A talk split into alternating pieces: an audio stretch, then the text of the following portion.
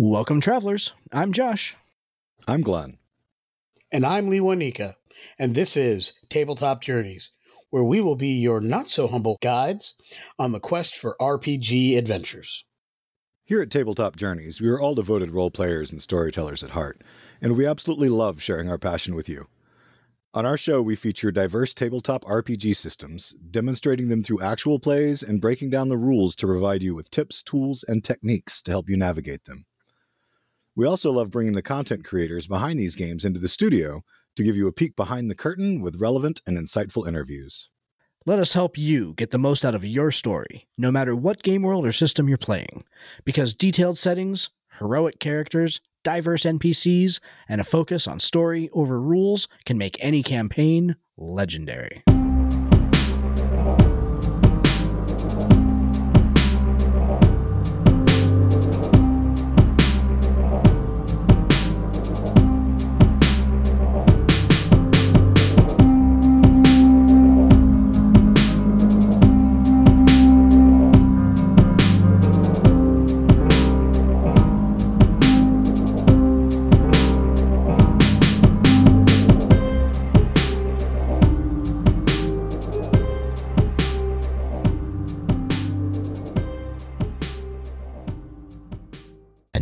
Here's a message from today's sponsor.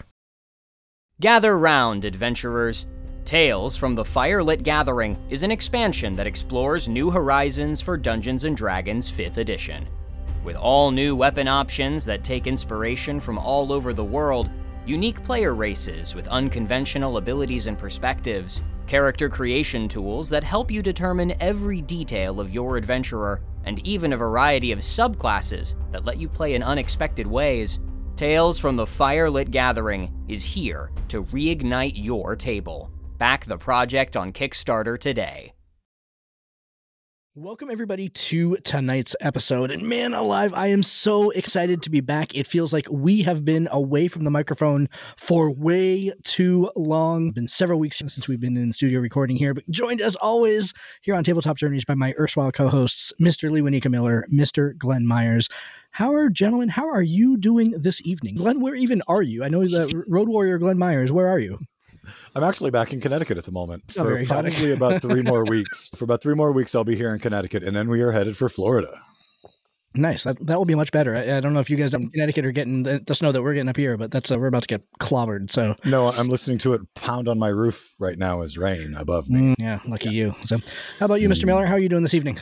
I am exceedingly chuffed to be here tonight. I've been waiting for this particular night for, I think, two months since uh, we spoke with, since I was speaking with our guest, uh, getting ready for this, and we'll get, I'll get into a lot of that during the interview and during the show. But so excited to for this particular interview. We spoke about in a recently released episode where we talked about showcasing new and different games that, that may not have been at your tables. This is Yeah. not a new game, by the way. It's been out for many years. but We'll get Yeah. into that.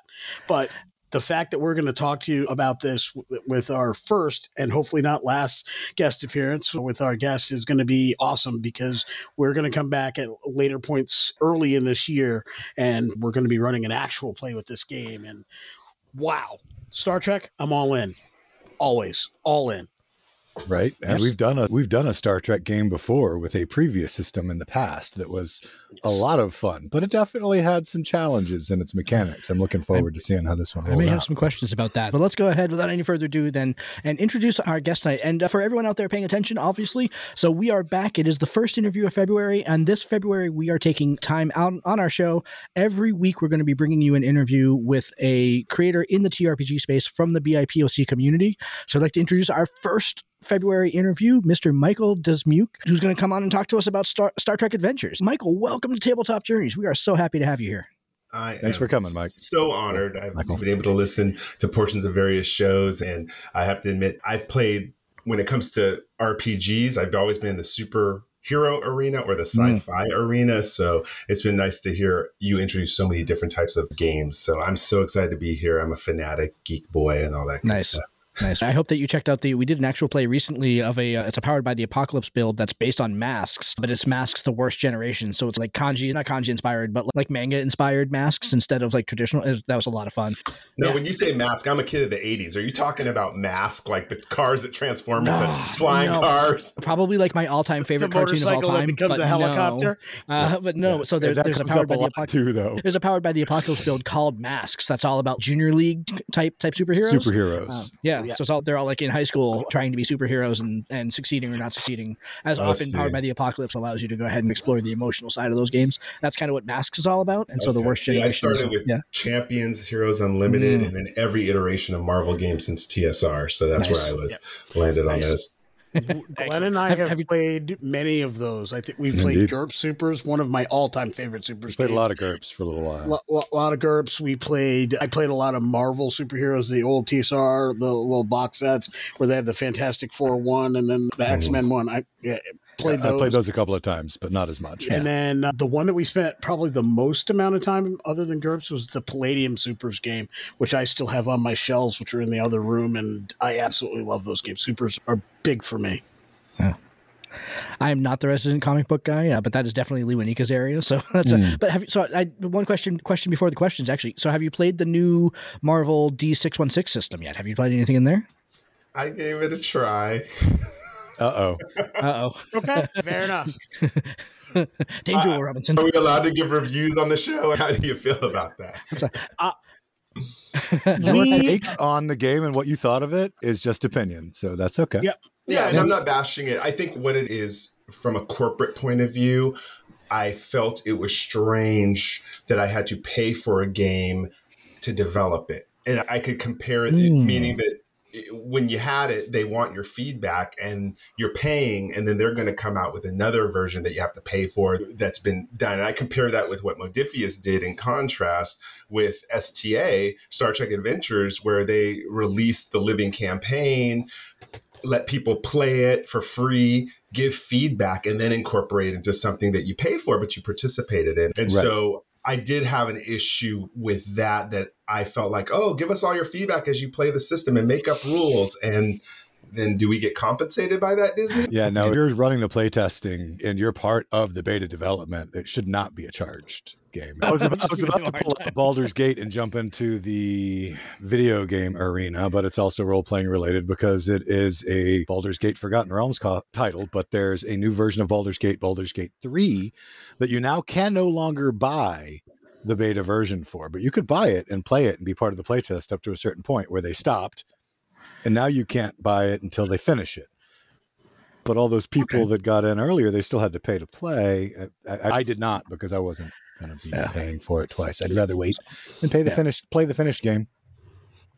Anyway, all that to go ahead and say. So, Michael, why don't you introduce yourself to uh, to our audience? Let them know uh, who the heck you are and why the heck you're on the radio tonight. Sure. So, I'm on this show because I'm a freelance writer for Star Trek Adventures RPG. How I got started is actually a really good story, and I think it casts Jim Johnson, who's the product manager who's now the project manager for the line in a really good light. I think it also sheds in a really good light Chris Birch and Modiphius and their take toward RPGs, especially with this entire OGL movement going on right now. So basically, what happened is I'm the kind of person I write a lot. I just write every single day, whether I'm getting paid or not. And so what happened when the game came out in 2017, I was already working with Mark Meredith on Marvel plot points because I was playing the latest iteration of that game, the Margaret Weis version, Weissman version of Marvel that went out went out. So we were keeping it alive on Marvel plot points, and then all of a sudden he says, "Hey, I'm going to be opening up a site because Star Trek's coming out with a new game, Star Trek Adventures." And he says, "Do you want to be a blogger on that?" I'm like, "Sure, why not?" So I went ahead and got the beta test versions of it. Loved it right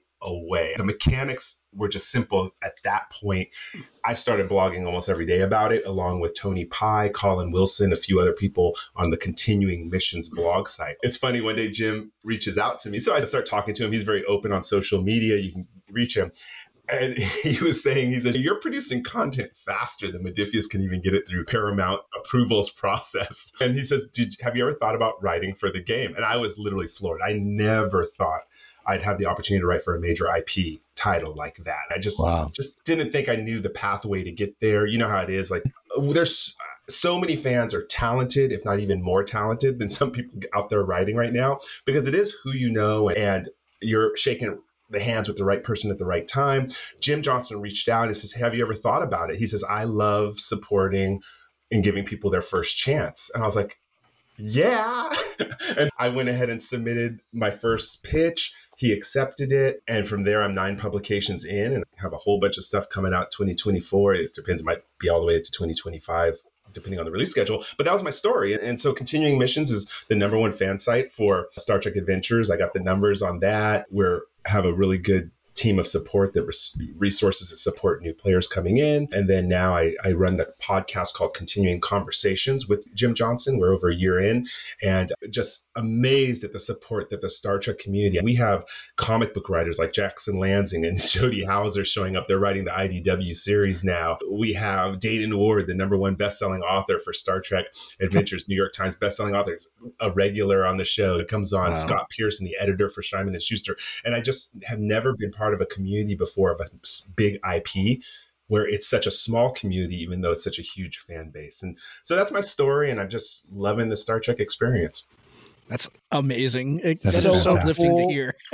I came into your orbit, or we came into each other's orbit. Uh, I think we're going back about five or six months now, maybe give or yeah, take. On and Facebook, I think. Yeah, mm-hmm. because I got to the Star Trek Adventure site, and I, because I wanted to ask a few questions because I had just gotten, and nobody can, nobody in, listening to the podcast can see it, but I had just picked up the starter set, and uh, I had some questions because I wanted to run a game. I was talking to folks about running the game that we're starting this month last year. That's how long I've been prepping for it and trying gathering some support, trying to get people around that table. A couple good friends of mine were very interested. I have previously run Star Trek games in Last Unicorn Games system with to great effect, and love Star Trek in general, and love that system, but I wanted to wrap my head around this system because the, the key for me is I want to run a, a, great game. I don't want to run a good game. I want to run a great game. And there's a little weight on the shoulders when you're introducing new people to a new game because you want to do it well and right and do right by the people who've taken the time to put this awesome product in your hand so yep. that other people will want to play again. I was amazed that a writer for a game was active on a site responding to questions, giving feedback, and being excited for other people's celebrations. And you can get people That's, like Thomas Marrone, who's the art director for Star Trek Online. He's on there talking about the game, which we collab we collaborated with them for the Utopia Planitia release last year. And Dayton Ward will respond to questions about, hey, has anyone converted my novel into Star Trek Adventures? It's just the craziest thing, and all it does for me is it's wow. They don't only have the license to the game, but they actually want to embody Star Trek infinite diversity and infinite combinations and this welcoming thing. It's just I've never had an experience like that before. That sounds it, incredible. It, really brings me back to my days when I was active in the Star Trek fan club scenario when I was doing my cosplays and going to WishCon and take doing activities and taking on responsibilities at various conventions. It really has that feel of yeah, we're in this together. And the fact that I feel, especially with the line editor, with Jim, and just his conversations with you on continuing conversations. Yeah, I, I, I, honestly feel like I'm sitting in the room with you guys, and we all need to get together. Hey, you're invited on the show. You know that you're all invited yeah, on the show. Yeah. And one of the things it. that that I'll tell you, part of it's selfish. And what do I mean by that? I was there when Marvel TSR stopped producing, and I was there when Marvel Saga stopped producing, and that's the worst feeling in the world when all of a sudden you don't have content for the game you love. Guns and D and D have been spoiled for decades, and so I remember when Marvel TSR stopped producing, which I, I still think that's one of the best games for that type of genre, superhero genre and we were still producing our own content. And it was hard and the selfish reason I have is I am now like on the boat to keep Star Trek Adventures alive as much as possible because in 20 years I still want more content, especially since they have so many TV shows out. Sure. Yeah. Just don't want it to die. And every fan and creator seems to be the same way, which I think is why we're so rallying all the time for the game. yeah, absolutely. Cool. I think 15 minutes in, I think it's time for us to go ahead and actually start start doing this thing. So let's, gentlemen, let's D20 to the ready. Let's get our let's get our dice throwing up. Oh, not 20, baby. So All with right, a natural well, one for me, I guess that means Glenn's going first and I'm going last. Mr. Miller, where do you fit in the middle? I'm definitely in the middle with a nine. Glenn, you have the con. okay. the con indeed. Nice. Nice, Leland. That was pretty good. That's what I'm um, here for. to look so, good and make jokes. So Michael, I'm gonna I'm gonna go for low hanging fruit ish from a Star Trek from one Star Trek fan to another because I'm confident there are a lot of other Trekkies out there that want to know the exact same thing. What's your favorite incarnation? Are you original? Are you next generation? Deep Space Nine, Voyager, Below Decks, ooh, even Enterprise? Yeah, let's see. I, I think a lot of choices now. Leo, so. I know Leo Nika knows because anyone who tunes into our show, who, what am I a biggest fan of, Lee? You're the biggest fan of, of Voyager. Like Voyager. That, that's your show. Love it. Interesting. And let that me tell you why. Favorites as well. And this is the why. best part. And let me tell you why. And this is where people really need to check their biases and go back into the show and watch it fresh because you have the three baddest ass women you've ever seen running that ship. You got Janeway, and when they brought Seven of Nine on, you got B'Elanna Torres. I'm in love with her. That sh- and Janeway did something I am convinced that no other captain could have done with such finesse. And here's my point: if it was Kirk, he would have impregnated every planet on the way back, if he even right. chose to Three go. or back. four people on every planet, literally and figuratively, with Kirk. Yeah, exactly. Yeah. Prime directive, screw that. Picard, too soft. Sorry. I don't that and Picard, he was diplomatic, but to a fault maybe in those circumstances. Um, and then Sisko he wasn't really a cab. I can't really even envision him doing that. He may have made it with the Defiant, but that would have been messy.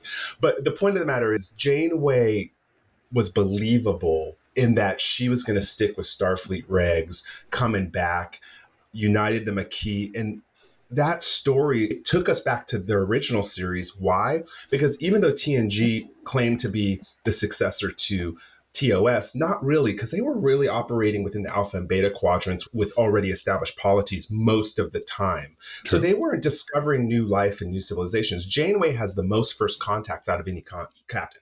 Absolutely. So, so she brought it back from T. To me, it was TO. It was the true TOS because they had no choice but to to survive. And yeah, Voyager's hands down to this day, and even Seven of Nine when she showed back up on Picard, I was crying. I was just Dude, so I, happy because that's my favorite character. Seven right of Nine is you. yeah, she's she to me is the next Spock. Watch, mark my word. 20 years from now, look back, she's going to be the next Spock, that crux character mm. for Star Trek. I really believe that. And Jeri, and part of it is because of Jeri Ryan's attitude as an actor about the series too. She's very much like Leonard Nimoy the way she approaches it. She takes the role seriously. She's not embarrassed by it. Some of those early TOS person had that little loop of embarrassment until they found out it could be monetized.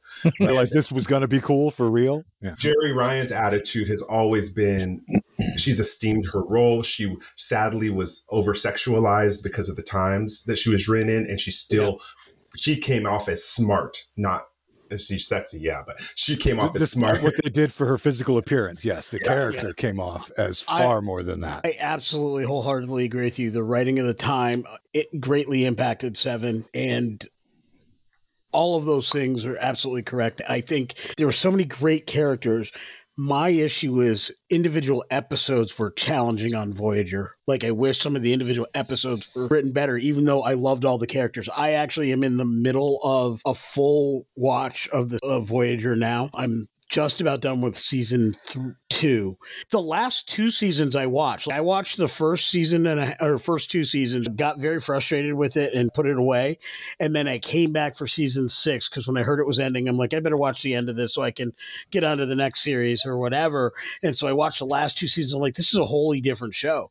Oh, yeah, this, is, this is a fantastic year, show. Year three, four changed it for me because honestly, Kes annoyed me. Just I just didn't like the character, sure. and I endured it because I liked the story. But when they brought Seven of Nine on, I was like, this show just ramped up.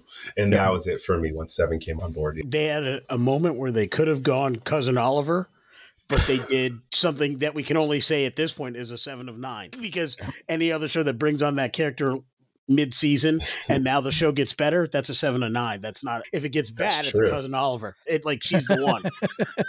That's a good point. I never thought about that. Seven of nine cousin oliver a continuum I, there know, is that yeah. Michael i've said that a million times when you've talked about it on continuing missions. You can't hear me because i'm watching it after the fact but i've said it many times so this is the time i get to say it in person. Awesome.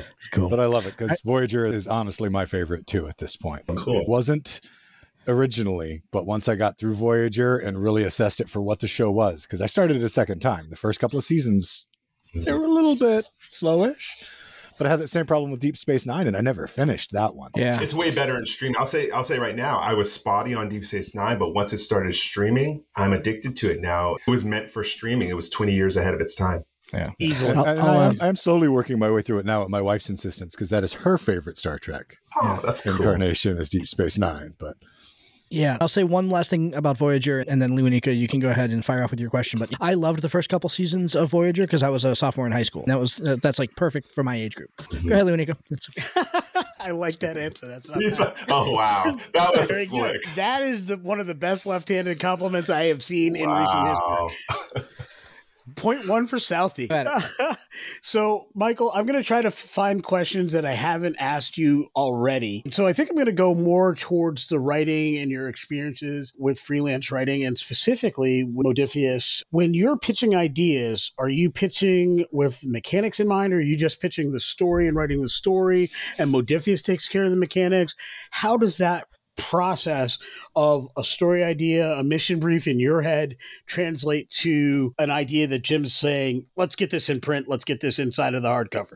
That's a great question. So, variety of means, and I'll talk about what I do, but I also am aware of what other people have done to pitch. People who've pitched and don't even know the mechanics. People like Christopher Bennett, the author, who is a great sci-fi author and he does a lot of Star Trek stuff, but he doesn't play the game. But his ideas are phenomenal. So it'll go all the way from the range of someone like me who knows the game like the back of my hand and knows the rules. I'll initially just pitch the idea. I'm not worrying about the mechanics of the game. I just want to pitch a really good story idea with some sort of this is advice for anybody who wants to pitch a game because Jim at jim at modiphius.com net excuse me jim at modiphius.net will accept your pitches he's very open to new writers so here's my advice if you're going to write a pitch, don't write something that is so rote and we've seen before. He doesn't want to hear about the Borg battles because really you'll always lose against the Borg. So forget a Borg story. Do not write a Romeo and Juliet story. That's so common. Don't get away from those tropes. Really, what he wants to see, which is what we've seen Star Trek build a premise on for the last 57 years, he wants to see that somewhere in that story is embedded something socially going on so that when people read it, if they read between the lines, they're like, oh, this is okay. People could really take this into a social context way, however they want to take it. Right. So if I think about some of the things going on in the news right now, may, maybe if I was to do a pitch, I might pitch something about violence, gun violence, in a, but not in a way that's going to be shocking, not in a way that's disturbing. I'm going to rewrite it in a sci fi way and talk about maybe a society that is trying to restrict the use of weapons on its ships maybe some sort of restrictive thing. There's maybe some sort of social debate because maybe this other culture actually needs the weapons because they liberated themselves from some horrible people before. But you're not going to actually say the words gun violence. You're not going to do that. You're going to just write the story with a premise and let the readers take from it where they are. Some people will go over their head, maybe. Other people are going to be like, oh, okay. I see where I could lend this. And the reason why you want to have sensitivity to certain groups, you don't want to ever do a title that's going to traumatize somebody. You don't want to spark right. up PTSD. So you have to do what Star Trek's done and take an issue, but create that sci fi blanket over it. So I'll sometimes just do a 300 word pitch a Netflix blurb pitch and like, hey, what about th- about this in the movie era that highlights this? And Jim will say, yeah, okay, give me maybe three more paragraphs on that, and, and then he'll be like, yep, go ahead and write go ahead and send it to me 8000 words. So that's one one way. And then i go and i decide which mechanics i actually want to showcase because maybe i'm noticing that a lot of mechanics aren't being used by fans and maybe they need help. Maybe we're getting a lot of questions like about scientific method or how to do gated challenges. So i'm going to then say hey what do people really want to know about? Or what part of the core rulebook do people ask a lot of questions about? Let me refer to that and try to wrap a scene into that. So first comes the pitch and then worry about the mechanics second is what i would say Excellent. That's good advice. I like I that. really dug the way that you tied that all together there at the end, too. Yeah. Thanks. I agree. And it really feeds really nicely actually into my question. And it's I'm famous for these. It's going to be a two-part question because it's a kind of one question with two sides. If I were a Star Trek fan and you wanted to get me into the game, how would you do that? And then the other side of the question too is that if I was an experienced role player, how do you get me into a Star Trek game? How do you get me into specifically the 2D20 system by Modiphius? How do you approach, do you approach both groups the same or do you approach them with kind of different mindsets or what's the hook for each group? Sure. So I've started a group that no one knew about Star Trek at all. These are my nieces and nephews, age 13 nice. to 18. And then I'll talk about having playing with fellow writers who actually write modules and some of them design the game mechanics for Star Trek Adventures. so Uh, I'll do the first. Where I start with them is not even worrying about the technology. I don't want them to worry about that. They don't need to know how, why a transporter is different than a deflector. That's where people get intimidated from Star Trek in the first place. So, what I'll do is you're in the future, you have protocols that you live by called the Prime Directive. I'll read the Prime Directive to them. And I'll say, just so you know, you never shoot first. You're Starfleet. This is not Star Wars. And use diplomacy and talk your way out of a lot of stuff. And if you think you want to do something cool, here's the list of kind of things your ship can do. Go ahead, try it. I'll let you know if, if it's totally impossible. But either way, what's nice about the 2D20 system is if you think something's difficult, you just raise the difficulty and they'll fail the roll, or maybe they'll succeed. And then I'll tell, why are you so smart that you made this succeed? And then they'll stare at me. And I'm like, no, make up anything you want to. And they'll say, and I'm very yes and. So I'm all about yes and player with the new players. And what's funny in the group, in both groups, I started two sets of groups at different times who knew nothing about Star Trek. After we went through the starter set that you pointed out, got that starter set, which has a very basic set group, basic, very story, basic story, and each scene teaches you one game mechanic in building block format. That's what's so cool about it is you learn first how to roll, then how to spin momentum, then how to do threat. You know, like it's a slow build. Once they finish that story, all of a sudden they're like, I want to see an episode of Star Trek. It's happened both times, and both times we finished the game and we went and watched a Star Trek show. And then they're like, oh, I could have done that. Oh, I could. And it gets them at, addicted right away. My 13 year old, now she's 14 year old niece, is into Prodigy. So she's all about Prodigy and lower decks. And that's the way she's introducing it. And my 18 year old nephew is addicted to Voyager now. And then I have another person who was introduced. He started at TOS and literally watched every single Star Trek episode in a two and a half year period. wow.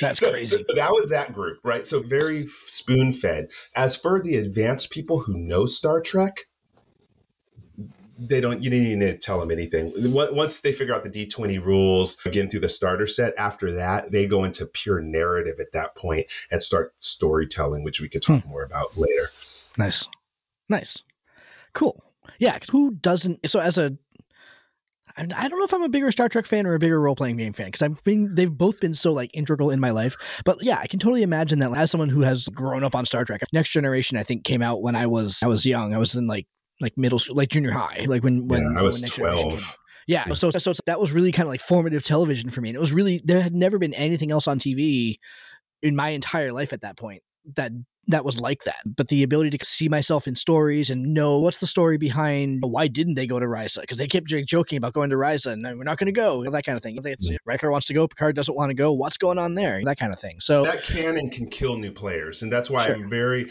I'm like I build a non-canon game. But initially, they're going to do things that are not Star Trek. I don't make a big deal about it. I just let it go because infinite diversity, infinite combinations. If you start saying, no, actually, you can't do that because of episode 32, right. You'll yeah. lose them all. Yeah, yeah, yeah, yeah. That's cool. All right, gents. I guess that gets us up to round two. So, oh. so let's. Right, I'm rolling a disadvantage. I get for my one last time. See if I can get myself out of this hole. All right, uh, I get advantage, don't I? yeah. All right, I'm going last again. Let's just keep it that thought. Man, I want to roll something. hey, if you've got a question for us, man, you can go ahead and roll and see if you got something you want to ask us. I think we can make an exception to the rules in this case. Oh yeah, I'm definitely gonna roll that. Yeah. Okay, I rolled a 15 on 20 side. Are you rolling 20 sided dice? What are you yeah, 20 sided die. Exactly. Okay, yeah, yeah, I rolled a 15. All right. So I'm actually going to use my Star Trek die for the next roll, but didn't even, know why I didn't think about that. I got my. All right. What do you got, Glenn? Well, I had advantage for my 20 last time, and I rolled a pair of 18s. So I'm going to okay, go cool. So, so, you'll go on 18. Lee Nico, what, have you actually rolled yet, or are you still just like showing off? I did. I rolled a 17. 17. All right. So, Michael, you'll go after Lewanika. And I rolled another natural one with disadvantage. So I'm way down here in the basement. Yeah. All right. It's all yours, sir. Glenn, okay. You got it. So you touched on it a little bit in one of the last things that you were just discussing in terms of role play versus mechanics. And that can be a battle in a lot of games, especially if it's set up to be very rules or mechanics heavy versus the folks who really want to get into the role play and stick with that more. With Star Trek Adventures, talk to our listeners a little bit about how the split is set up in this game and whether or not you already mentioned that you shoot you don't shoot first and you're negotiating a lot. So it's obviously just based on what people know of Star Trek. It's not gonna be combat directly oriented because Starfleet doesn't just run around blowing up a bunch of people. How does the balance work out between the action scenes, the dramatic scenes, the role play for the players? Sure. Let me be clear by saying there is a Klingon core rulebook. So if you really have a group of people who want to do hack and slash, there's something for them. So they can nice. play a Klingon. Ah, yeah. So indeed, there will be a lot of shoot first and slice first. Also, remember because of Picard and the Maquis, people have chosen to play non-allied games also. So there are people out there playing as Cardassians or Maquis. So the game does lend itself that if you have a group that really just wants to blow stuff up, everything can be designed around that. 99% of people I, that I seem to talk to are playing Starfleet games. And so, how it works eh, to answer your question with the mechanics on this, my simple thing is I only have people roll dice if there's a chance that they would fail. And the reason why that's important with Star Trek is because remember, with most Star Trek crews, you're dealing with well seasoned professionals. These people are all astronauts to the nth degree. So they know how to run. Even if everyone passes out, Deanna Troi can still keep the ship running. She, they're all trained with these basic things. Yeah, but didn't she crash so, the ship like four times? At least once. so of course, some people are better at other things than others. But the point of the matter, the reason I say that is because that's where the narrative piece comes in. So if all of a sudden Romulan warbird decloaks and the player says, "Hail them," there's no reason to roll dice. Even if there's no response, dice aren't going to make a choice. These are Romulans you're dealing with. But they say, okay, scan the ship okay, I think it's possible they may have their shields up. So go ahead and roll some dice. And the 2d20 is a very simple s- system because all you're doing is pulling two numbers together. You're pulling your attribute and your discipline. That number totals up to say 15. And as long as you roll 15 or under, that's counted as a success. And that works against a difficulty. If something's difficulty three, you need to roll three successes. So that base system was just so like phenomenal to me uh, compared to my seven different types of dice playing other games that I was like, whoa. And I watched once people play roll two or three times, they got it. They're done. You do a little math and you're done. So then why that's important is because once they succeed, the question narratively is how did you succeed? Now they can mm-hmm. use technobabble if they want to, but they don't have to. They could be as extensive. If they failed, then I give the player the chance to say, why do you think you failed? Or do you want me to tell you why you failed? And that's okay. where the narration goes in. So after about one or two games, and then people watch a couple shows, they start hearing the language and tone that is Star Trek. And that's where all of a sudden you see people pushing into, oh, my job is to t- let you know why my character is so brilliant. I'm going to show you why I'm the specialist on this. And oh, yeah, back 10 years ago, I served on a mission and this is where I learned this trick and that's why I succeeded. And that's where people start digging into their backstory. So I've never seen a game that I played before RPG wise where your backstory informs the now. And people are just sitting there making up why they're the coolest Starfleet character ever. And I just really love it. As a storyteller, it was cool. I remember Nathan Dowdell, who's the designer of the game, we interviewed him. And I said, Well, can't you just play a game without rolling dice? If this is the case, understand if you want to do that, then you're just with a bunch of people doing storytelling. He says, and if you only want to roll dice, then you're not into storytelling. He says Star Trek Adventures is mirroring the two storytelling with game mechanics. I thought it, I thought the way he said that was nice. And then, like I said, I only make, roll those dice when there's a chance for failure. Okay. Nice. Yeah. Excellent. No Starfleet ensign is going to fail at successfully opening the door to the bridge exactly. unless there's a complication, i.e., the storyteller increase some threat. But.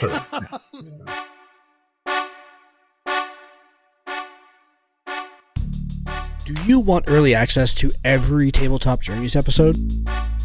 How about exclusive content, live broadcasts, and the chance to throw dice with your favorite hosts and fellow fans?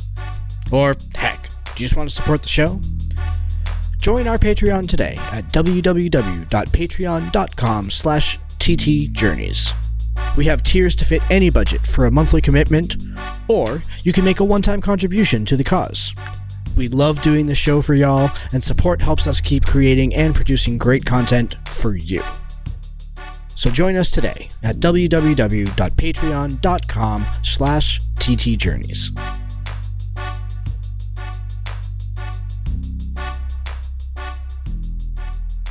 For our audience, I think I, I have a pretty good understanding of it.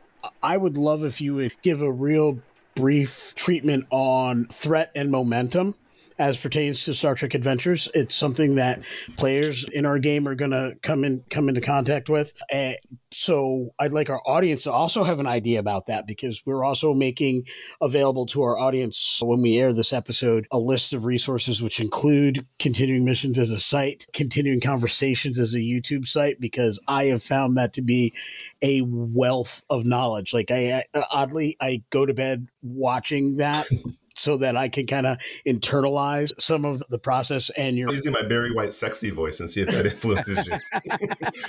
uh, this, I'm closing the show today. there you go. I was about to say we need a sample. You're too good looking. Let's not do that. I, I, want my wife to not have. Oh, you're nice. You're nice. I'll, hey, I'm old. I'll take whatever compliments from anyone who want to give them. I'll take it. If you need us, in, if you need me and Glenn no. to go ahead and leave the show for now, so yeah. no, no competition for the short guy. That's what I'm saying. I would love to hear that treatment sure. so that our audience has an idea of some of the things that go into it. You did a, a great discussion on the 2D20 mechanic, which is very smooth. And we found when we play new games that the mechanics on the narrative heavier games are easier mechanically for a reason. Powered by the Apocalypse and Free League, we, which we, when we played Alien, it took us two or three rolls two or three uh, situations with, oh, I get this. I well, we works, weren't yeah. even out of the first episode on our free league stuff, and I'm like, oh yeah, I know exactly. What I stopped asking questions. It was that quick to pick up. Similarly with the Powered by the Apocalypse, and I have this great sense that when I'm running my first game for Star Trek Adventures, that's going to be the feel. Here's why, honestly, you know, in, in my day job, I do talent development, organizational development, so talk, I'm really focusing about how to get people to do the work in the easiest way possible. One of the things you learn with that is AVK, audio visual kinesthetic learner, learners. And now this generation, they're not like us back in the 80s where we would pick up a 300 page book with deep mechanics and read through it. Honestly, a lot of people we found are now picking up Star Trek Adventures because of those videos you're talking about.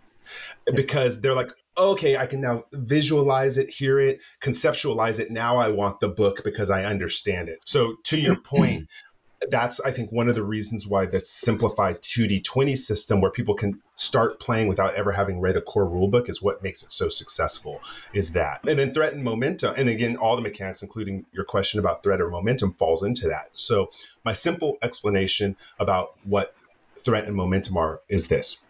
When you succeed wonderfully at actions, you collect momentum into your team pool. It maxes out at six. That momentum can be used to influence the story. You can buy more dice so you have higher probability chance of succeeding. So I like my players using and viewing momentum as their opportunity to twist the story in their favor. So you want to use a lot of it. You want to spend it a lot because the more you do, you're pushing your people towards success. Now, threat works on the opposite. So when you mess up, then the or if you have no momentum and you need to still buy more dice, you can give the game master threat. There it is. He's show, Lee's holding it up. So threat falls into a pool for the game master, and this one has no limit. Actually, you can collect mm-hmm. as much as you want because this is how myself as a game master can push my story along. So if they're maybe progressing through too fast and they decided to take a shuttle to a planet and I really need them to transport down, I'm going to spin threat so that the players don't think, ah, you're just fighting against us. No, I'm going to, I have this big pool of threat here. I'm doing that because what this means is there is a class five atmospheric disturbance and it hmm. will knock out your impulse engines and thrusters. It's not compatible. However, with a refinement being, you could actually transport down to this location here. And so I can narratively control the game as long as there's threat in my pool. But I'm not just going to throw, I'm just not going to throw complications against them just because the story is not going my way. I need a reason to do that, and threat is my reason. That's what I use it. You can even dump uh, like two points of threat per player. So if I have eight players, I can spend maybe 16 points of threat to do what's called a reversal. And this would be a sudden in change when maybe they pull out all their phasers, they've got the guy surrounded, and I say, I'm throwing a reversal right here. He drops a stun game. All y'all are knocked out. We're moving to the next scene so you have to have threat in order to, and they have to have momentum. And so I'm always fighting with them. It's fun because you're trying to control the story in your favor. And I thought those were two very simple ways, momentum and threat, to get them into the storytelling experience. That's amazing. I love that. How like that com- that almost competing dice pool. I think that when talking about free league with how when we were playing through aliens where it's like you've got like the stress die where you can go ahead and try to force a situation yep. but it's going to go ahead and stress you out and the more kind of permanent stress you've got the easier it is to succeed on stuff but also the closer you are to the to that edge right where you yeah. just in go Star catatonic, Trek, right? Yeah. yeah, in Star Trek Adventures, you could do something called succeed at cost. So yeah. maybe you have no choice but to j- jump over a ravine in order to shut down this machine, but you fail. Hmm. All of a sudden, and maybe you have to succeed. You're like, okay, game master, I want to succeed at cost. Okay, you hit it, but then you drop 20 yards, shatter both legs, and you're unconscious. You hmm. can't even play. Your character's out for the rest of the game. Go grab a support character. So you can create, as long as it narratively makes sense, you want your players to win, right? That's what keeps them coming back. You want right. them to in the end win, but they're going to tell you, they're going to join you in the storytelling as to why they succeeded or failed and what the repercussions of those were. Yeah. If the first time they met a Klingon warbird, they lost, it'd be the shortest story ever. exactly. All right, Michael, you're actually up next. So if you have a question for us, uh, fire exactly. away. I know. We, talk about reversal. You were just talking about reversal, and yeah. here you are, our guest, asking us a question. So I want to know you all better. I'm so used to interviewing people. It's weird. It's weird for people to ask me questions. My question is for all of you. I guess we'll go in alphabetical order. Who is your favorite Star Trek character? I learn a lot about people that way. Oh, that's a tough call. Someone right. just popped up in your mind. This yeah. is so easy for me. I think I and I think I know whose yours is, so that that's fine. Glenn, I think you're first in alphabetical order. How about it? So I had two people pop into my mind. One, it's hard to choose. It's hard to pick Natasha Yar because her life was so short and she's from Next Generation so long ago. But Lieutenant Commander Tasha Yar was my favorite oh. character, and the way that she was killed was atrocious for a Warrior's Death. Bothered me a lot. But after that was Worf. So they're both next generation. No, because then Seven of Nine's right there. T- yeah, I can't. I can't. And honestly, Leonard Nimoy, the original Spock, yeah, can yeah. never get him out of my mind for favorite Star Trek characters. This is an impossible question. That's good. I don't like Commander Sisko, though. I'll go on record saying that right up front. That's part of the reason I didn't like Deep Space Nine too. Yeah. I also did not care for Deep Space Nine. I have tried to watch Deep Space Nine because I was I'm I love the whole Dominion. Like I know the Dominion War storyline is amazing, and I know like the end of Deep Space Nine is amazing. It's just watching through those first couple of seasons until it gets there is just like same reason why I can't get through Babylon 5. I know that I know I'm throwing shots. I know. I, like I'm surprised that they're not going to go ahead and drop off here. I'm but, just going to say yeah. I love you because I do. and, and, and, then I'm going to let you finish yeah. speaking. Yeah, that hurts me to my core. I have to interrupt to throw out Jadzia Dax too, which is a Deep Space Nine character, but Jadzia mm. Dax is another of my yep. favorites. Yeah. yeah. I would love to go ahead and say that someone like Ro Laren is like one of my favorite. Such a great character. Just like her character arc about how like she's kind of like on the outs, but then in, and then it's but always kind of like rides that edge. Like she's got that she's got that attitude where she doesn't really fit in with Star Trek. Kind of right. got that that whole postmodernist kind of view to it, where it's your rules. I will use your rules as long as they make sense for me, but as soon as they stop making sense for me, they're freaking out. I'm done which is so that that's exactly really, like, I was character. always like I was always like a, like a huge Geordi LaForge character too. I love just like the little yeah. jokes that he would make at how exact like I, so I work in technology, right? I've worked in technology for 25 years. Geordi is an IT help desk guy, and that is just I, I feel like a kinship with Geordi LaForge. Like every time his mm. communicator goes off, and it's some someone asking for something stupid. But like he didn't kind of have like the gravitas of Scotty. He just had that exasperation. I have been I've been dealing with you fools for so long. I just I don't have any F's to give anymore. Yeah. I think th- those two characters really kind of resonated with me. Nice. So nice. I know my immediate answer and I do have a backup, my supporting favorite character. So my immediate answer is Lieutenant Commander Thomas Riker Okay. It's awesome. Acknowledge. William Thomas I Riker. mean, William Riker. Uh, uh, yeah. yeah, William Not sure Thomas, Riker. is. Thank yeah. you. Yeah. I think I like. I wish he'd been had more guest appearances, but I really like Thomas Riker when we got to see that character because that path untread really spoke to me as a person. But I really liked Riker. I feel that it is so important to be a leader of people but not necessarily in that top spot. I love that position that he filled as XO. He was, I'm protecting my captain, but I'm also here for my team. He was educating the team at times. He was helping the team have fun. He was navigating those tough calls when you got to see his backstory and his his adventures on the Pegasus, dealing with Commander who was not a quality person. You got to Mhm. see why he's so adamant about protecting Picard because he's dealt with the other side of that coin. That is literally the kind of person that I aspired to be. Love that character. And then when I finally read Peter David's Imzadi, lights out. First of all, one of the great, my second favorite Star Trek novel of all time. The first being the Kobayashi Maru, but one and two were both great books. But that first Imzadi was just I have that on my list to I'm finishing Vanguard everything. right now. So yeah, that book is everything. First, Peter David is also one of my favorite comic book writers of all time. yeah, yeah. Uh, he's just he never ceases to amaze me when he puts pen to paper, and uh, so I definitely Will Riker. My supporting character is Tom Paris. I Mm. love Oh, come on. There's a lot of synergy between those two characters too. I can see that. There yeah. is. I yeah, lo- pilots. Yeah, they, uh-huh. I love the fact that Tom Paris was the character who went astray, but still had a core. Like uh, he knew what he aspired to be. Tom Paris is kind of character who aspired to be a person like Will Riker. He just made bad choices because it was I convenient Paris. or yeah. whatever. And I literally, he's my favorite character from Voyager, hands down.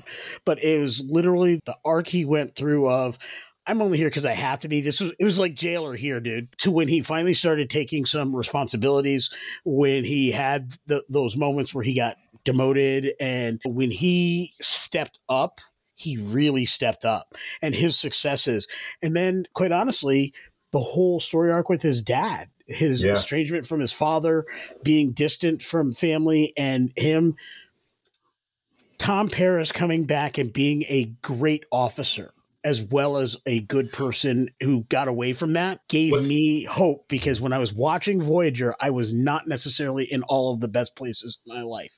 Okay. The fact that his character could come back meant that I could come back and eventually get to a point where being a Will Riker was a possibility. And that's why I think Tom Paris is my supporting Hmm. character. What's coincidental, what's funny about both those actors who play those roles too, the more I follow their other work, producing and directing, like Bobby, I'm a Delta Flyer. I don't know if you know what that is. They have a podcast that they run, him and Garrett Wang, uh, and they go through each episode and they do notes and they talk about every one of the episodes, even ones they don't remember ever having acted in.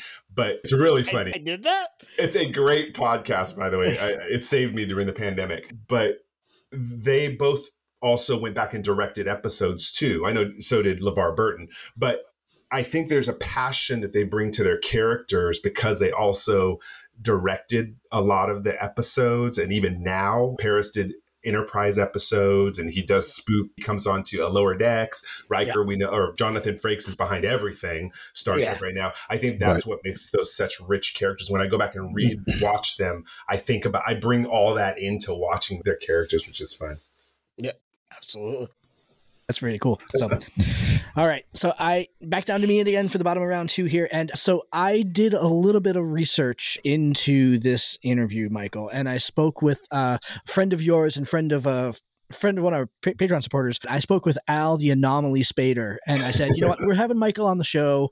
What's the one thing that I should ask him to go ahead and talk about on i'm the show? scared I i'm know. See- scared he see, knows that's what- all my inner thoughts about star trek So he said that he wanted you to go ahead and tell the story about 42 Threat. 41 to be exact okay. He's at 42, man. I don't know. Oh, this is a good story. If in fact, what's funny about this, it's going to be. We actually talk about it on an upcoming show that's about to air. By coincidence, continuing conversations. We're having a whole episode about how to be the best flight controller. So we're going through every role right now and showing new players like, okay, this is what you can do with the character. So what happened was he plays. What happened was. what happened was. what, what happened? when, when you talk about 41 threat, you are in a lot of trouble. I was gonna say now that I know the whole like threat mechanic, I was like, oh shit. yeah. So they were they were stuck in a plasma conduit. That's all I'll say. They, in order to travel through space faster, because they could only go at warp three, they had to dip down into this subspace realm called a plasma conduit, where neither warp nor impulse worked. I had 41 threat. I wasn't spending it. I was just like, let me scare them because I want them to know how dangerous what they're about to try is. And then there are these cosmozoan beings called Thin Stars, created by Tony Pi, who's one of the writers on Continuing Missions, and he's a writer for Star Trek Adventures 2 RPG. He had created these creatures called Thin Stars that lived here, and they basically went through and ate up anything in there. So think of them basically as sh- great white sharks of the conduit. So imagine you can't have warp and you can't their warp is down, their impulse drive is down, thrusters aren't going to do anything. And they know I'm sitting on 41 threat. So what was beautiful about it is all the players were freaking out. They're like, we're going to die. Michael can do anything he wants to do at this point. And I loved it because it felt like a real TV show everything they're trying is failing. I'm not spinning the threat. They just have such bad rolls this game. And they have bad rolls, they're giving me more threat. And I said, I don't have to do anything. They were freaking themselves out. And I literally just sat there as they're roll after roll trying to fix stuff and it's not working. I'm like, this is so beautiful.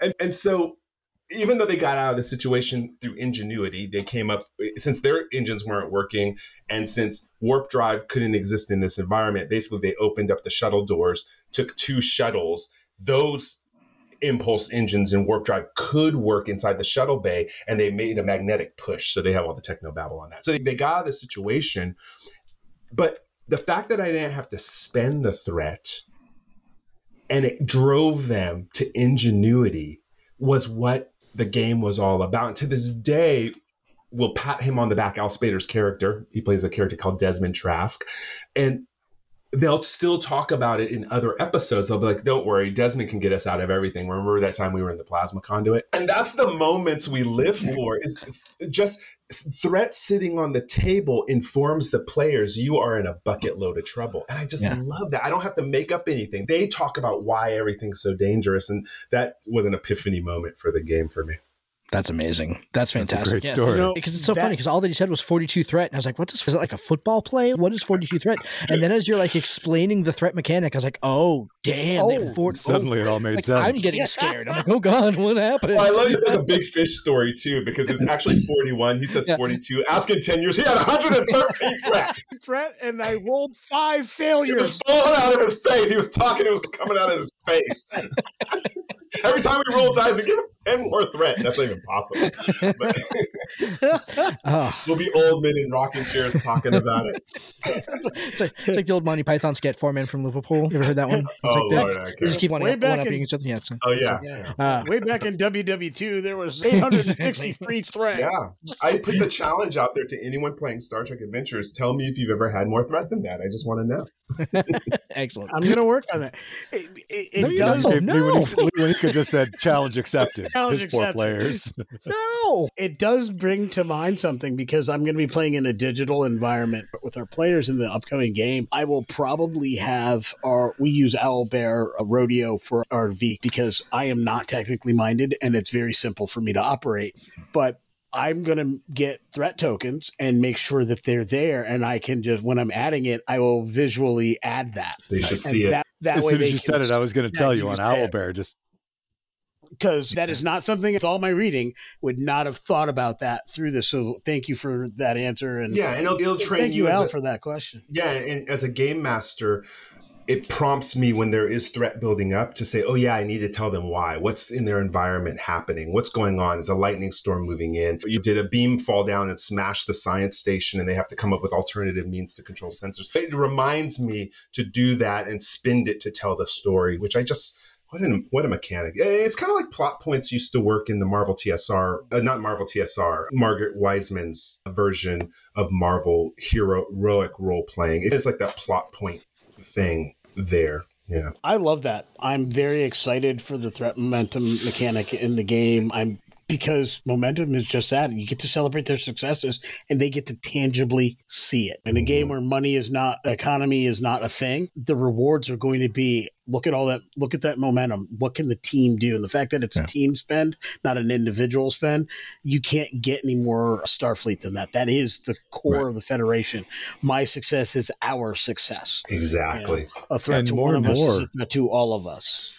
and more and more we've been seeing games that are coming out with a team pool of some point of some form and i like it i think that mm-hmm. it's a fantastic way just to get everybody working together and get the group working as opposed to having that one person who we regularly joke about the one guy who says well, that's what my character would do and so he robbed everybody in the middle of the night and went home he's going to be Mm. bored and sitting by himself playing all alone it's a team Yeah, Star Star Trek's collaborative, just like the TV shows. Yeah. It really, and it even has this the assist mechanic that when you do a roll, someone can say, "Hey, I want to throw one dice on that and assist you for this success." And so it gets. I always think of the moment in Undiscovered Country when Spock is arming the photon torpedo with this detector of gaseous anomalies, and McCoy is right next to him, a doctor.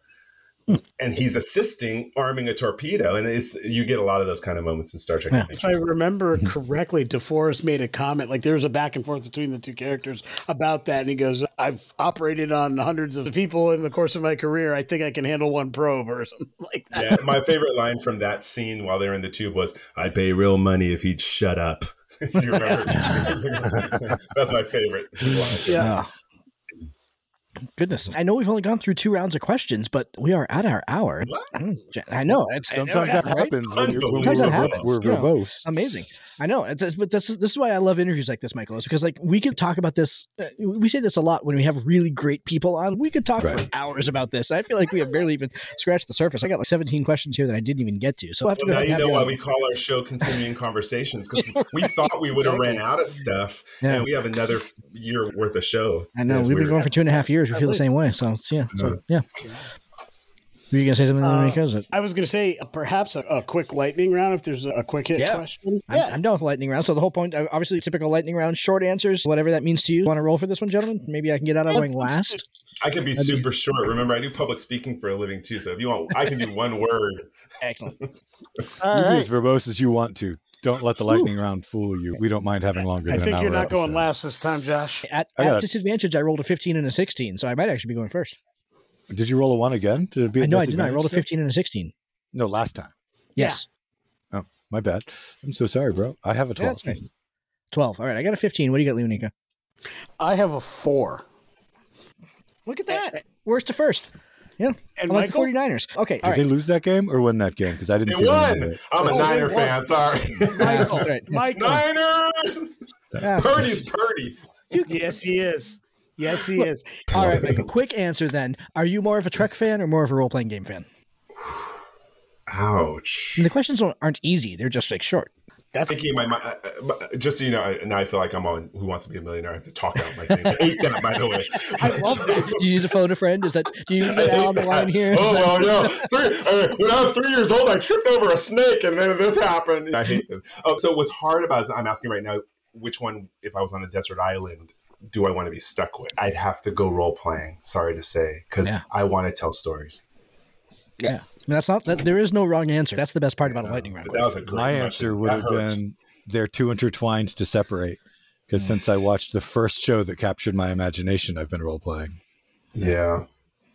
Yeah. Good question. Whether it was with a game and a system or whether or not it was pretending to be Luke Skywalker with my friends at the playground yeah. or Star Trek. I know, wrong star genre. my bad. Back away slowly. No, Star Trek's the Um, right one. We're talking Star Trek. That's I know, They- I know they're- you missed that. They're part. No, people don't realize they are part of the Star Trek universe, but they were in a galaxy far away. Far So- away. So, all right, Glenn, your lightning round question. My lightning round question is Michael, what's coming next? What's a sneak preview of a project you've got in the pipe that you're uh, really excited to talk about? about. and only what you're allowed to say. Uh, no, my, my answer is NDA. Yeah. Yeah. That's I it. literally am on an NDA, but I can tell you this: save your latinum. I'll repeat what Jim Johnson says: save your latinum. When I found out what I got to work on, I was just like ready to cry. So nice. you will not be was enough to give me disappointed. a solid Yeah. clue. Yeah. Mhm. Love it. Excellent. All right, Mr. Miller. Glenn scooped me on my lightning round question, so I'm No, no. going to go with one with this question. What is your advice to other BIPOCs in the tabletop space as far as how to approach or how to handle some of the challenges that come into being a creative entity in this space. How did you navigate it? What's your advice to somebody coming up saying, This is something I want to do? I want to begin to make this a career or certainly a major facet of my life.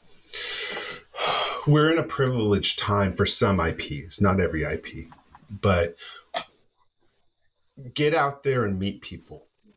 Um, what's sad is that for many years and many things in any kind of entertainment, you need to know somebody who opens the door for you. That's that's been that's benefited white middle aged men or white young creators for a long time because that's who they hang out with. I don't think there's any intentional. There has been a minority.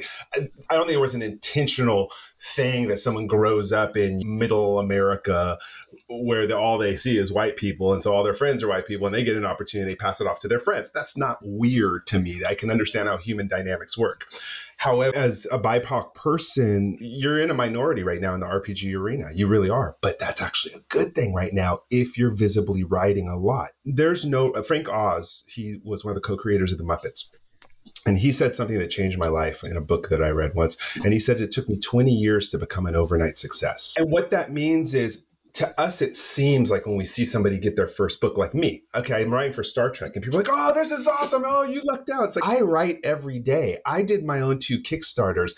I write for, commer- I did advertising agents. So I've always written. I encourage people to play RPG. I go to comic conventions. I volunteered for panels. I volunteer to work and meet people. So yeah, I'm work, I'm writing for the best IP I think I could ever write for. It's actually the dream job. I would not want to work for any other IP but Star Trek, if I had to choose, I would have chosen Star Trek. But you got to get out there and meet people. And then now my job is to open the door for other BIPOC people and, and or anything. I don't care. I just want you like writing? Okay, get to work. Write every day.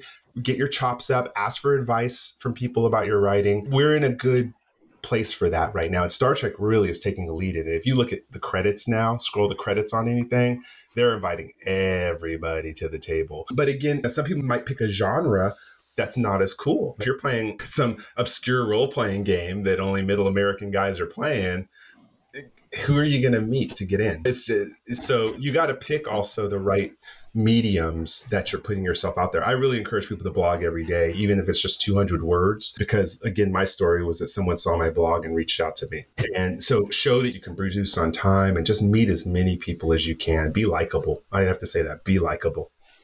Yeah. Awesome. Come and ask me. And uh, everybody out there, anytime they want to ask, reach out to me. I'm available on social media. Jim's available on social media. Just be out there. Let people know you're out there and that you're looking and that you're hungry. And one day, hopefully, you're the person they're like, hey, I wonder if they'd be interested to do this. Yeah. And jump on it and meet that deadline and be kick ass when you get out there. I think every person in the writing space, specifically that we have asked a question like that or something to, ha- it has always come back to make your deadline. I, I love how that theme kind of continues. Like it comes up like every single time. Yeah, yeah, I was good. I wrote fast. I didn't have to do, be edited a lot, and I made my deadlines. It's okay. That's the recipe. The only way you're going to get there, I just want to say, the only way you're going to get there if you write for yourself every day like that too. Yeah. Because I look, I go back and look at my writing 20 years ago, and I want to barf. My first comic book I did a manga. I'm like, "Whoa!" I want to vomit. But you know what? Then I someone fixed me on that. They said, yeah, but if you didn't do that, you wouldn't be where you are now. That was a Yeah, stepping Exactly. Stone. So just Every write, step. get it out there. Yeah. Yeah. I did a bunch of academic. My degrees are both super highbrow and academic, and so I go back to reading some of the stuff that I wrote, like in my freshman and sophomore year of college. Like, oh man, you were an ignorant twit. Holy crap! Yeah, it was you. Like it's amazing that you like spoke English. That's your only language. That's fabulous. That's great. Yeah. So, anyway, with that, Michael, this was fantastic. Thank you so very much for coming on here tonight. This was so much fun. Like we could stretch this interview for hours. And, Uh, but, uh, thank you all. My yeah, invitation to you is this: once you play your first game of Star Trek Adventures, come on my show. Come, please come. Let me and Jim ask you about the experience, what you Oh, yeah. liked, what you didn't like. But we, I'm all about the super fans, so that's who we love to interview the It most. looks, it looks like we'll be playing our first game with our Patreons probably middle of February. So we'll uh, we'll reach out after that and, and go ahead and work out a date, make that happen. So That'd I'm be great. Gonna I'm gonna ask a crazy question that's off the cuff that nobody knew was coming and it can be oh. cut easily if it has to be. But I'm super excited to play the game. And I know our Patreon game's going to get full. And you are clearly the man with the plan who knows the game. Could we talk you into running a game for us? Depends with enough advance notice, definitely. Yeah, if I have enough advance notice, I would totally do that. I love introducing the game, creating more Star Trek spawns. So that's Well, awesome. So We- we, we'll have have that a happen, yeah. cadre, a, a large cadre of fellow podcasters who are all interested in trying new games, and some of them are ones that I love sitting down and being a player with. They've Mike from 19 he Hits the Dragon. 19 Yep. Hits the Dragon. He was with us when we uh, tried out Free League. He was with us as well as from Dads with Nerdy Ambitions, and Mike was with us when we tried out the real thing and Powered by the Apocalypse. Newer friends. Uh, Ariana from the Rainbow Dice Club. the only way the game's going to stay alive if, if I have to put I, me and Al feel the same way about it, Jim. Put our money where our mouth is. We're definitely not going to grow the game if we play only with the same people all the time. I'm glad I threw it out there. Question. We'll get in touch with you. We'll get in touch with Al. Probably bring a couple will- of those other folks with us. We'll bring Yeah, another we'll bring some of those or other two to be podcasts players on so that we can, more uh, air. We can play. Nice. I love it. Love it. Yeah. Before we sign off here, Michael, how can our listeners find you and find your work and get in touch with you? Sure. So, of course, continuing mission sta uh, is our blog where you're going to constantly find a wealth of free information on how to play the game. You can go onto YouTube or Spotify or Apple, and you can look for our podcast, which is called Continuing Conversations. STA Engage is a quicker way to find us. It's Continuing Conversations STA Engage, and I'm all over social media. If you're on the Star Trek Adventures page for Reddit or Twitter or uh, where else, Facebook, all that really easy to find me. It, go on LinkedIn, type in my strange name, Michael Dismuke, D I S M U K E. Type in Star Trek right behind that. and You can get me through LinkedIn, but I'm easy to find. Excellent. Excellent. All right. Thank you so much. I Yeah. will also add one of the coolest things I found on continuing missions was the character generator that, and you had a BC fairly, Holmes. yeah, D- you had a DC Holmes on the show fairly Mhm. recently when it Yeah, a aired, or at least I caught it.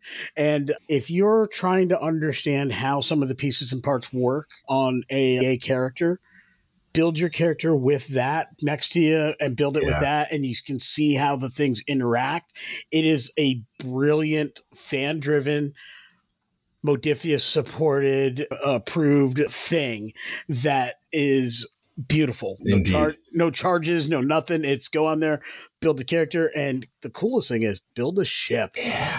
the ship that i'm going to be running i actually built that because it is basically the sta version of the ship i ran when i played last unicorn game so Last i'm Unicorn, actually yeah. bringing back Nice. that that old ship and that's What class? I just got to ask. saber class Okay, cool. All right. Yeah. Nice. I, I love the saber because it's very it's off it's not often seen and it's a Mhm. small ship so there's not as many pieces to it and it's a tighter allows for a little bit tighter storytelling so that's why I, I, I love it Nice.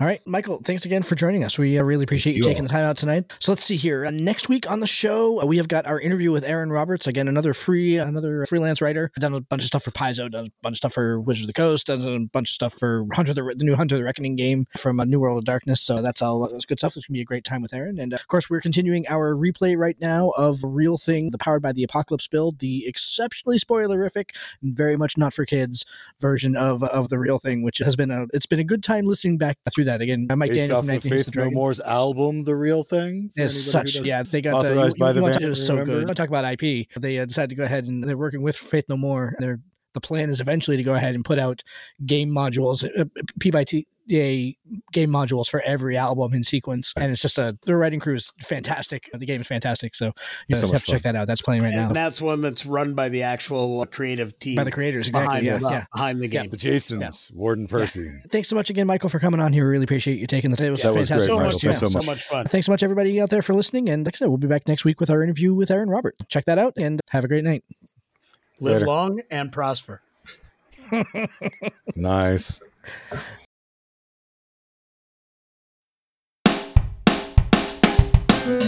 Thank you for joining us. This has been Tabletop Journeys. We would love to hear your feedback on our show today. Join us at www.ttjourneys.com, where you can subscribe to the blog to leave comments and see all the content that we publish beyond the podcast.